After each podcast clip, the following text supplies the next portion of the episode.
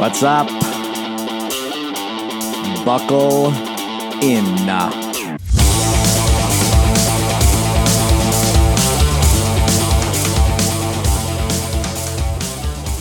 Hi again, everybody. It's me, JR Mahon, your official official. Welcome to your Life's Work podcast. How are you? Today, part two of the new sex talk.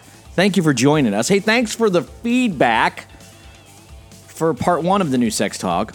A lot of you saying, hey, man, you're right. We need to start earlier. We need to get in this earlier and carving out conversation for the desire and for what's bodily happening, what the, what the physicality of sex is as we uh, discover ourselves as we get older as kids on into our teenage years. One good friend DM'd in and was just like, yo, what you know what could we have done with our with our lives sexually had we had that conversation generated earlier in our own lives? Uh, and also along that line of thinking somebody said yeah man like getting in it yes getting in it earlier is where we need to be. So uh, i totally appreciate that. If you have kids draw them. Well yeah if you have kids uh, sure they can listen to the podcast. I might cuss. I'm just telling you uh, I don't make any promises. uh, I'm going to review a little bit today, and then we're going to talk. We're going to get into a little bit of the atmosphere today on what's happening uh, around the country, um, as far as all the damn shenanigans that people are getting busted with uh, behind closed doors. Because there's a lot of sexual shenanigans going on behind closed doors um, that I think the new sex talk can help with too. Um, and with that said, it's like one of the big things that I want everybody to understand is everybody makes sexual mistakes. Everyone makes sexual mistakes. It is a part of the process of healthy development in sex, along with just part of the process that you will make sexual mistakes. I mean, that's just how it goes. Sometimes the desire can be, you know, so wrought with excitement and energy and just you know the rush for completion and satisfaction that you run over not only your own individual kind of moral compass or code but other people's as well. Is that right? Absolutely not. Um, absolutely not. So so we will talk about those. Uh, you know just as review for those of you who like review. Um, we're talking about starting the sex talk earlier, we're t- but we're also talking about a cognitive understanding with your young people that understands where your kids are at. In other words, are you talking anal sex with your kids, uh, your young kids? Absolutely not. Are you talking about what body parts are and what their functions are? Absolutely. And remember what I said last week, which really resonated with a few of you like the penis and the vagina are not just sexual tools. All right, the penis is also designed for a couple other things. the vagina also designed for a couple other things other than just sex. Um, I wanted to start out with with um, so I'm into um, I get I don't I don't know if you all do this, but you should. I get a guy named Richard Rohr's um, daily meditations, and I would suggest you do this. Richard Rohr is this cool dude monk guy, Catholic dude, unbelievable spiritual teacher, really, really great guy. Lives in New Mexico um, runs a little something called, I don't, I don't want to screw this up, so let me make sure I get this right. The Center for Action and Contemplation. The Center for Action and Contemplation. Um, and, it's, and it's, I have learned so much from Richard Rohr over the years. Um, and I just he's a wonderful guy. But anyways, he sends out a daily email, and it's uh, it's a it's a daily contemplation, and it's just wonderful thoughts. Either it's him, um, or some of the staff uh, at his center uh, will write too. Um, and and I thought today's today's uh, was really great for Sex Part Part Two, the new Sex Talk Part Two. Uh, and I'm just going to read you the first paragraph. He, uh, this is Richard writing. If we do not name the sacred character of gender and sexuality, we will keep naming it as we largely have in the realm of sin. This is so great. When most of us talked about gender, talk about gender, or talk about sexuality, we go right to the sin droplet. That's where we go. We we don't bother. We really don't bother to delve into the sacred, divine nature of sex or gender. We don't do it, and we need to go there. And that's you know part of the new sex talk. Part of the new sex talk is really understanding that when you're talking to your kids, your teens, or even your adult children for that matter, who might have ish with the sex, as we will talk about, we need to really we need we need to carve this back into the divine. And we can't just go, God created sex. Now go don't do it. we can't just do that. We have to understand that these desires that are in us uh, are in us. They are as much in us as the absolute notion of God is in us, or truth, or wisdom. So Richard Rohr is hitting it out of the park already. But again, most of the time we talk about it in terms of sin, which is bullshit. Most of us were not told our bodies, this is Richard again, most of us were not told our bodies and desires were sacred. In fact, quite the opposite, he says. We are told that our own bodies would lead us to the devil or evil. Come on, raise a hand. Are you kidding me? Absolutely. Keep it keep it zipped up or the devil will grab it. Oh, your your desire to see a naked woman is evil. Like I mean, come on, this is honest to God part of the crazy dogmatic bullshit that sits out there today. Whether you're in religious circles or not, because I've heard it, I've heard it in non-religious circles. Richard goes on to say, when we repress desire, it shows up in addictive or abusive ways. Well, let's say that again. When we repress desire, it shows up in addictive or abusive ways. So again, I'm propping this like you're talking to your kids. Just remember that. I'm propping this like you're talking to your teenager. So are you repressing the desire? Are you pointing at it with shame and guilt? Are you pointing at it as evil or like the devil has run alongside it? I was involved in a ministry where, we'd go to, we would literally go to porn shows. Um, whether they were industry driven shows or consumer driven shows, we'd go to these we'd go to these porn shows, and it, thousands and thousands of people would show up to walk up and down the aisles and look at the either the latest thing in porn or meet their favorite porn stars. And we we went as an outreach, by the way. that's, that's the caveat, right? We went as a we went as an outreach. You know, basically to say, hey man, you know, you can be liberated from this insanity of of just absolute crazy sexual stuff gone loopy. And and obviously, if you've looked at porn or seen porn in the last like month, you get what I'm saying. Um, and obviously, porn is is is just not real. None of none of it is real. Anyways, I, suffice it to say, people would. I don't know why I went down that rabbit hole. I remember. Suffice it to say, people would always go, "Did you see the devil at the porn show this weekend?" And I don't know why I'm talking like this all the time today. And I would say, "No, man, I don't. I've never seen the devil at a porn show." I used to, I tell people I used to tell people all the time that I've seen more Christians at a porn show than I have at, at, at times at, at any given church I've been to. And people are like, what? What are you talking about? Uh, because that's what we're talking about today. That's what we're talking about. When we repress desire, it shows up in addictive or abusive ways. It was Richard again. Richard, back to Richard's contemplation today. Popular culture, popular culture objectifies women's bodies, while many Christian denominations, and he says, including the Roman Catholic Church, will not accept women in priestly or pastoral role, roles. So isn't that great?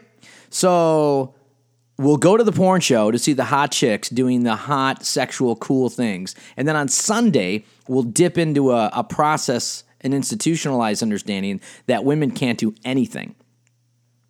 So on some level, we're like, yo, get them naked, unzip it, let it rip. And then on the other side, we're like, keep them at bay, put your thumb on them.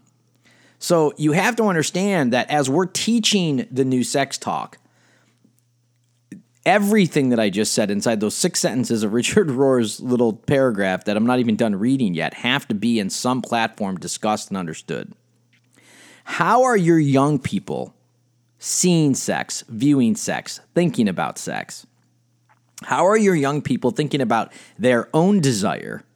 And then how are your young people talking about that desire? And ultimately, what are they doing with it? All those things are great. All those things are great.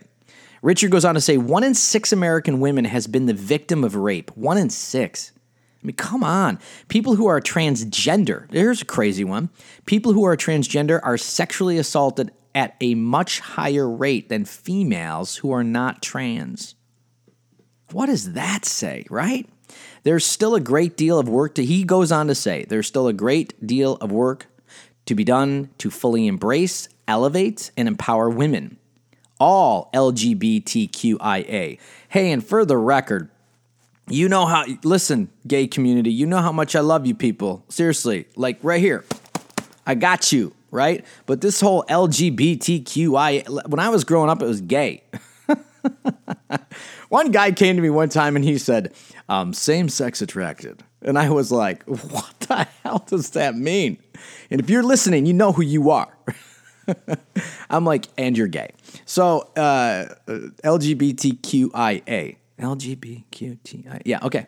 Um, let me read the sentence again because I'm off being a jackass. There's still a great deal of work to be done to fully embrace, elevate, and empower women, all LGBTQIA individuals, racial minorities, and those with disabilities. Humans are so afraid and mistrustful of all otherness. Right? What a great little point that is. Richard Rohr just dropping cool crap every sentence. Like, what is that? What guy do you know? Like, just write every sentence he writes is just like a gem. Freaking jerk is what he is. Um, we are so distrustful of otherness. In other words, when we're teaching sex, the other thing that we do is we keep certainty at the end of our fingertips. Right? So when we're teaching sex, it's like very much like, now let's get to the gay part. and we get to the gay part, it drops to the ground like a big, heavy cement balloon with the, and it's wrong. So again, man, embrace otherness, please. Don't be so quick as you're teaching out sexuality to put certainty, to put guilt, or to put shame on it. And I know everything I just said was hugely, uh, you know, loaded with uh, conversation and argument, and shut off the podcast because he's a dangerous, evil man. Um, but that's great. But getting back to this LGBTQ, I'm just kidding. Um, so so that I just wanted to read that from Richard Rohr, and I just wanted to really the one thing that I really focused in on is when we repress desire, it shows up in addictive or abusive ways. So now somebody's going to say to me, "But what if your ten year old has the desire to have sex?" And I'm going to say, "Yes, yes, yes." Yeah, yes, they yes they will. But we automatically go to a point where it becomes dirty and evil, and the devil is attached to it, and that's what that's really you know the new sex talk really needs to like bring that burden off. Our kids are growing up in an atmosphere, like I said last week, with such high dysfunction sexually. Okay, that we have to understand that it's it's their new normal. Dysfunction in sexual understanding is is the is the new normal. So the, they're growing up thinking it's cool to share nudes. You know, th- there is no there's no gauge. There is no level of health or centered understanding when it comes to sex anymore. It's call it's it's it's it's it's all oxen free you know, and and and come and get it. And I'm I'm just calling it like it is. That's what it is. I have a 17 year old daughter. I gauge it on her conversation with her peers, but I also gauge it because I just kind of tap in a little bit uh, because of my background with what I do and how I listen and, and deal with people and have clients that that deal with this issue. Can you hear? It's all kinds of weird sound going on in the podcast today. Can you hear the beeps? Yeah. All right. I'm ignoring it. Um, so I just want to understand that. Yes, there's a new kind of sexual revolution going on. Obviously, with the Weinstein developments, um, it's it's just insanity. But it speaks larger. All the Weinstein accusations, all the people that are that are coming out with accusations and with admissions and all these things really speaks heavily to how we have been influenced generation to generation by the repression and by the, frankly, ignorance of what's happening in our own bodies. Because at the end of the day, like, you know, again, I'm a guy who deals with people um, who have sexual addictions, uh, uh, and, and, and lust issues and the whole nine yards. And and I, am telling you, 99% of it you can trace back to the understanding that there wasn't a whole lot of conversation in a in a given household about what is happening inside our bodies, and hence the repression of desire shows up in addictive or abusive understanding. So please don't um, don't repress. Talk loudly. and understandably and help it make sense for your young person. All right, so let me get back into the. Let me get back into my notes. Um, if you're wondering what just happened there, I stopped the podcast because I had to fix a microphone problem because it was driving me crazy. I like to be honest with you people, you know, because sometimes there's there's you know behind the curtain, it, behind the curtain in production, um, it happens. Okay, um,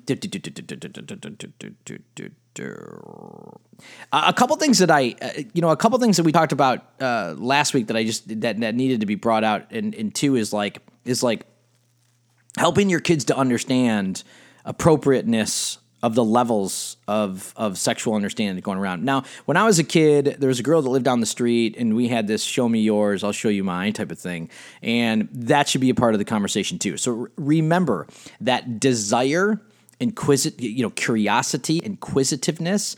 All need to be talked about, and you're looking for, if you're a parent, you're really looking for your child to talk to you. So, yes, we can teach, now remember, remember old model of teaching, right? The old model of teaching was like somebody stood up at a classroom, talked for eight hours, and then kicked the kids out. That's how I grew up in, in school. It was like the teacher talked all day long, and then off we went. And we never had our own critical thinking. We never had our own expression and creativeness or or desire for what we were talking about. I used to love uh, this English teacher that I had, and I forget her name, God bless her. And she would always engage us. And I, those are my favorite classes. So I want you to remember that. That's probably the same for you as it is your kids. So when you're in inquisitive land, like, again, like, uh, I had this girlfriend down the street. She wasn't a girlfriend. We were too young to, you know, have that kind of real true understanding. But there was a, hey, I'll show you mine. Let me see yours type of thing going on just because of the inquisitiveness and the curiosity that we both had sexually. A lot of that gas can come out of the tank, a lot of that wind can come out of that sail. If you simply help another human being express whatever desire that they have. My middle boy asked me one time, "Hey, can I see a vagina?" and again, I I you know, I, I preface this by saying I really do enjoy the opportunity um, to create that kind of conversation in our own family. So make sure you're taking advantage of the curiosity and ask them what they think. Ask them what is happening inside of them. Help them to identify feelings, both emotionally, spiritually, and physically help them to identify the understandings that they are sexual beings at the end of the day, and that a large chunk of their teenage years, their 20s, their 30s, their 40s, possibly their 50s, possibly their 60s, will be involved around the sexual desire and meeting that desire in some capacity. Um, what is appropriate levels? How do you talk about appropriate, uh, you know, appropriate levels? What what is not appropriate? Well, obviously, you know, obviously the whole, you know, don't touch. No one should be touching um, is important, um, and that's an easy conversation to have. Like, hey, Jimmy, no one should be touching your penis. Um, and um, again, like that's kind of common sense. So when you're leaning into that, there might be the why because you know maybe there is a desire uh, for a young person to have that happen or to happen. And so again exercise that that curiosity you know that's truly happening you know with your young person. Um, as we get you know something that something that richard said that i just want to bring out that maybe not as talked about too much is that opening line that he had in that which is if we do not name this is richard if we do not name the sacred character of gender and sexuality, we will keep naming it as we largely have in the realm of sin. And when it comes to gender stuff, you know, I, there are plenty of books out there that are written by really great people, uh, splitting the hairs of gender, like really talking about the differences between men and women. And I think we need that kind of education in the new sex talk. We really do need to identify it. Now, he, here's a couple. Here's just a couple stupid examples. Do you know the brand Axe? You know, Axe. They make uh, shampoo. They make uh, uh, body spray, they make deodorant. Um, if you read, this is a brand geared to men.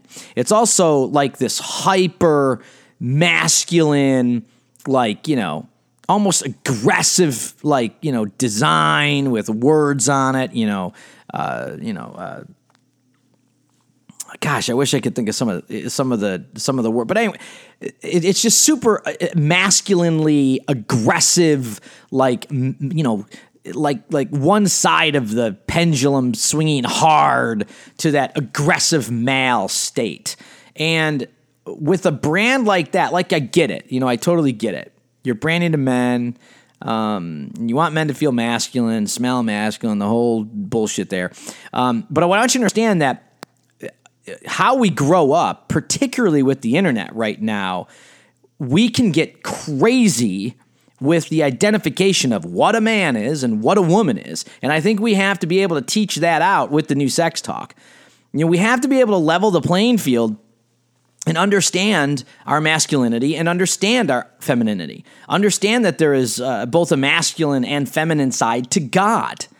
Uh, God is not not solely you know, branded as a man. The Bible is full of, um, you know, the notion that that God also has a motherhood to him, that God has a femalehood to him, and a malehood, obviously, um, as well. But in the sex talk, we need that because women i agree for years and years and years just like you know richard had said in here we're either objectifying them or we're we're putting them into the ground in their place. And with men we're putting so much on the aggressive side of men and you know the idea that uh, you know men will lead you know it's like uh, my daughter it's like well i'm to wait for the guy to you know make his first move. And so that just sets up a, a lot of first moves and with some men, th- there can be a real identification that they can be aggressive with their desire sexually. And with some women, there can be the understanding that they need to be compliant in that aggressive move sexually, um, submissive in that sexual aggression. So, and again, I'm not putting anything on anybody. I mean, if if you're a victim of any kind of sexual shenanigans, you're a victim. That's how that goes. Like I tell I tell women all the time, like, you know, it's you know, you you, you hear people when you talk in terms of rape or talk in terms of of sexual shenanigans, you know, like some idiots will go, "What were they wearing? Well, what did they look like? You know, were they were they spurring on desire?" And that's all bullshit, and we all understand that. We all understand that that's crap but we're teaching at this point, right? The conversation is really about teaching. The conversation is really helping everybody understand that at some level, we want to wipe away this hyper masculinity, aggressiveness in desire, and we want to wipe away this passivity and submission in its aggressiveness and desire to perform at some level. So we're teaching that too, and I hope I'm explaining that well. Um, we're teaching that too. So it's not just inner desire, body parts, honest conversation. It's also the levels of energy that are coming off of our young men or coming off of our young women and the ability to understand that it's your body. You may do your, with your body with what you want. That's how that goes. And when you enter into a sexual relationship, there needs to be an equality there. There needs to be a massive spiritual, divine natured equality. Because certainly God did not give, um, you know, one sex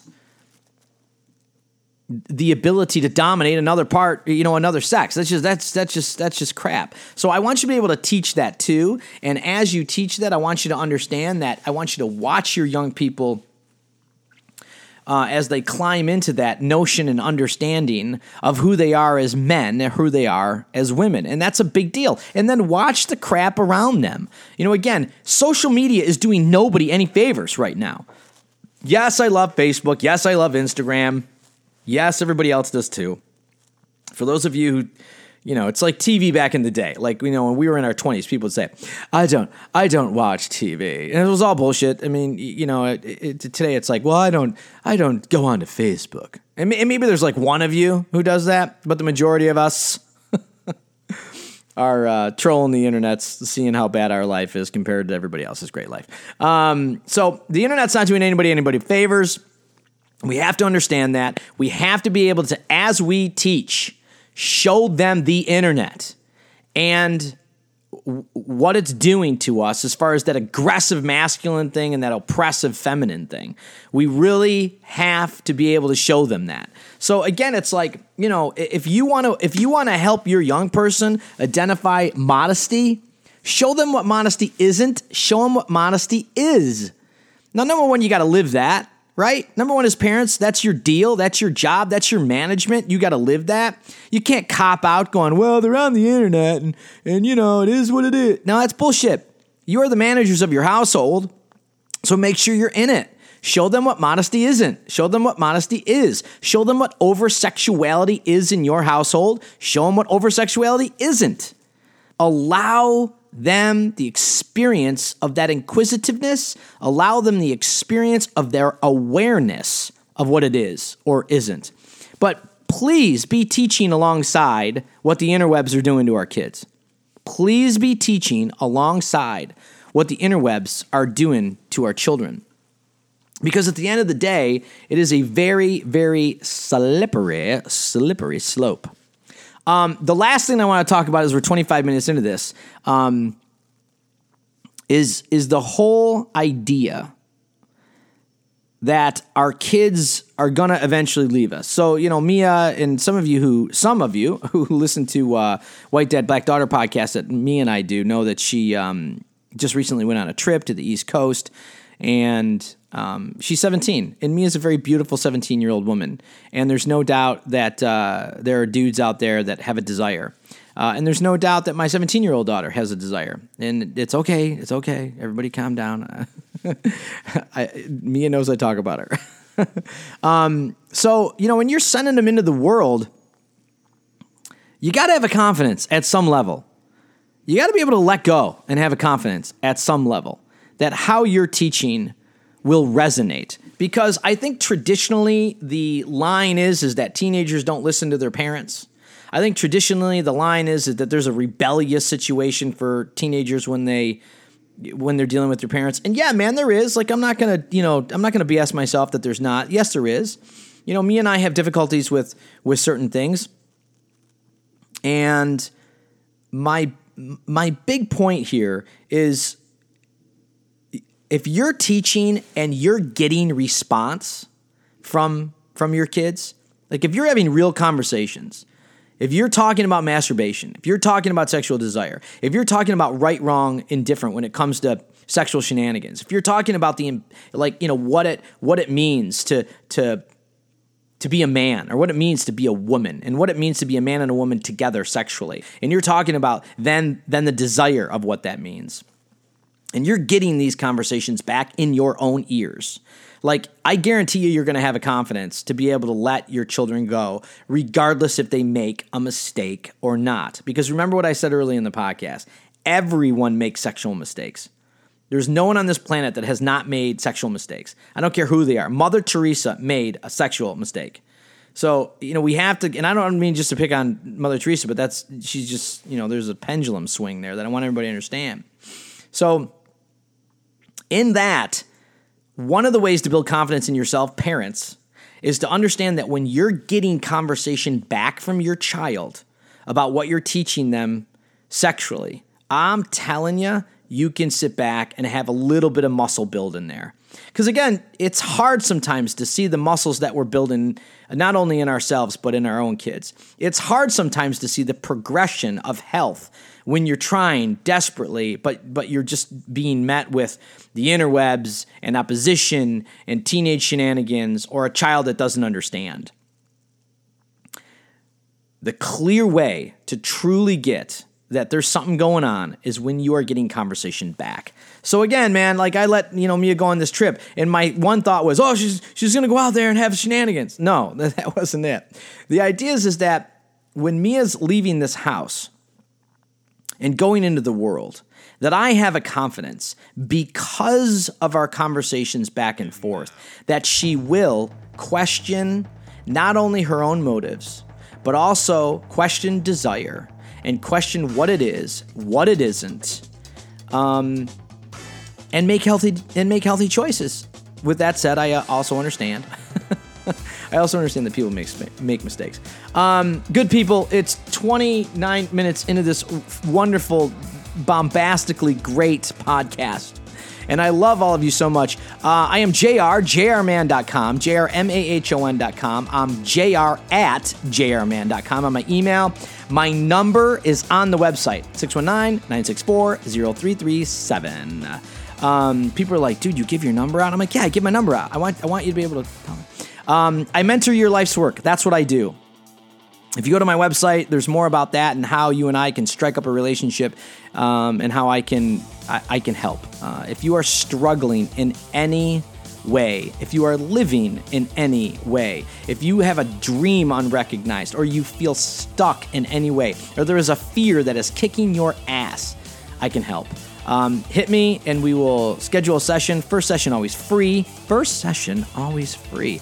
And I say that non arrogantly by non arrogantly when I say some sometimes you might only need one session. Um, because sometimes it's just one conversation that needs to unlock a door. Um, you know, the therapy, psychiatrists, counseling have got us all worked up to think that we got to be in counseling for 17 years until we solve a damn problem. That's bullshit um, sometimes one conversation can get you going. Isn't that awesome? How about taking the burden off of that? How about if you've been in psychiatry or counseling for years and years and years and years, maybe you sit back and go, hmm. uh, I love all you good people. We will talk next week.